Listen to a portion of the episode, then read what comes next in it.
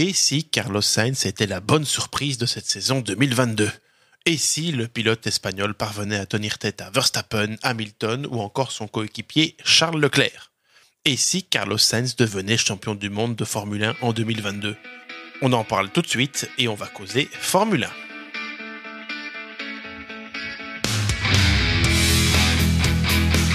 1. Salut à tous et bienvenue dans ce nouveau podcast de Radio Francorchamps. Alors dans ce podcast, on ne va pas parler high-tech, port jartel ou encore l'influence des mouches sur les pets de vache. Non, ici on cause Formule 1. La saison 2022 a repris le 20 mars dernier et deux grands prix ont déjà eu lieu.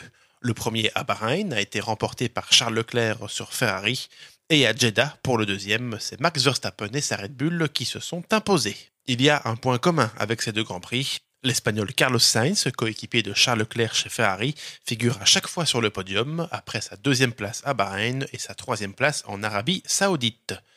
C'est d'ailleurs le troisième podium consécutif du pilote de la Scuderia, si l'on compte la troisième place obtenue par Sainz lors du dernier Grand Prix de la saison dernière à Abu Dhabi. Et si je vous parle de ce Carlos, c'est que mon petit doigt me dit qu'il pourrait bien être la bonne surprise de cette saison 2022.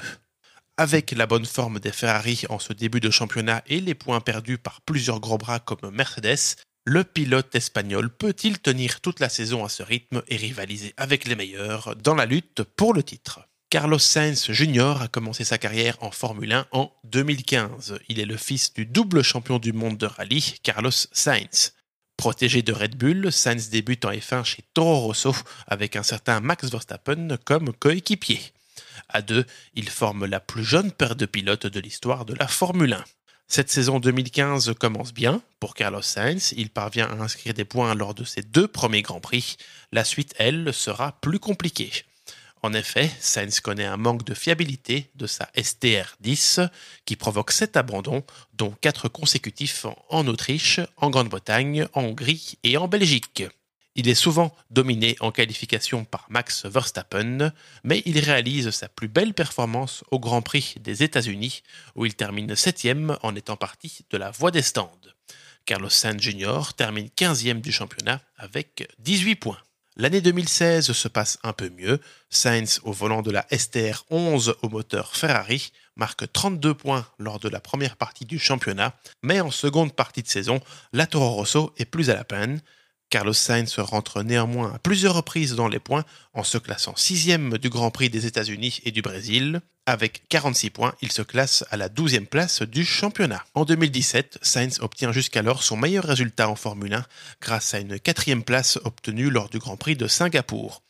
Bien qu'il soit encore sous contrat avec Toro Rosso, l'écurie Renault le recrute pour remplacer John Palmer en 2018 et Carlos disputera même les trois derniers Grands Prix de la saison avec l'écurie française. Il se classe 9 du championnat avec 54 points. La première partie de la saison 2018 se passe très bien pour l'Espagnol et sa Renault.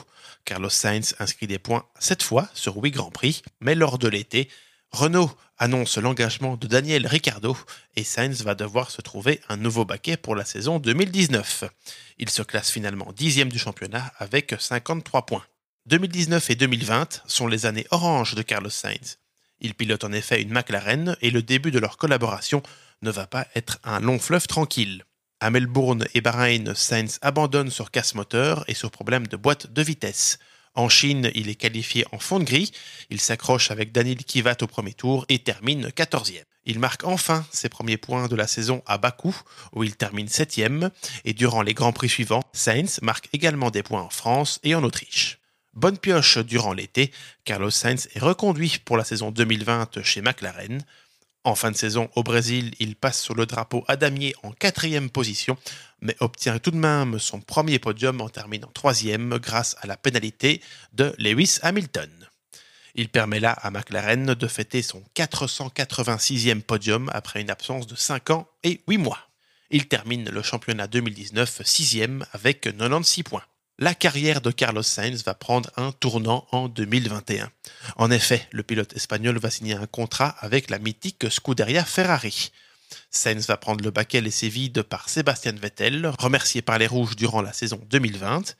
Il fera équipe avec le jeune talentueux Charles Leclerc et d'après le team manager de Ferrari, Mattia Binotto, Il s'agit de la meilleure combinaison de pilotes pour nous aider à devenir champion du monde. 2021 est presque une réussite pour Carlos Sainz. Le pilote Ferrari va marquer des points à 20 reprises sur 22, va monter 4 fois sur le podium et va être le seul pilote à n'avoir connu aucun abandon sur l'ensemble du championnat. Il termine cette saison 2021 à la cinquième place avec 164 points et demi.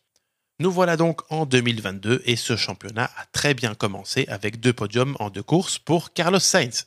La bonne forme des Ferrari en ce début de saison va donner à Sainz une première opportunité de se battre pour le titre.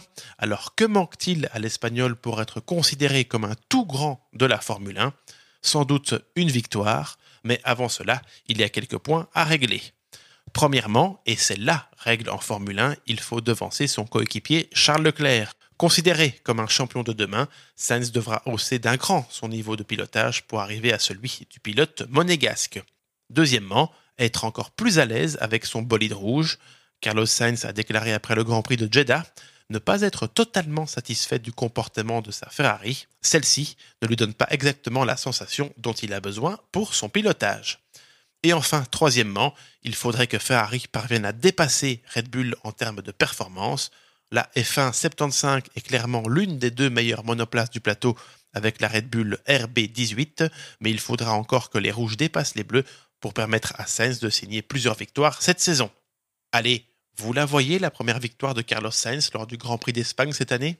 La confiance trouvée, une Ferrari au top et Carlos s'envolera vers le titre en 2022. Bah, pourquoi pas?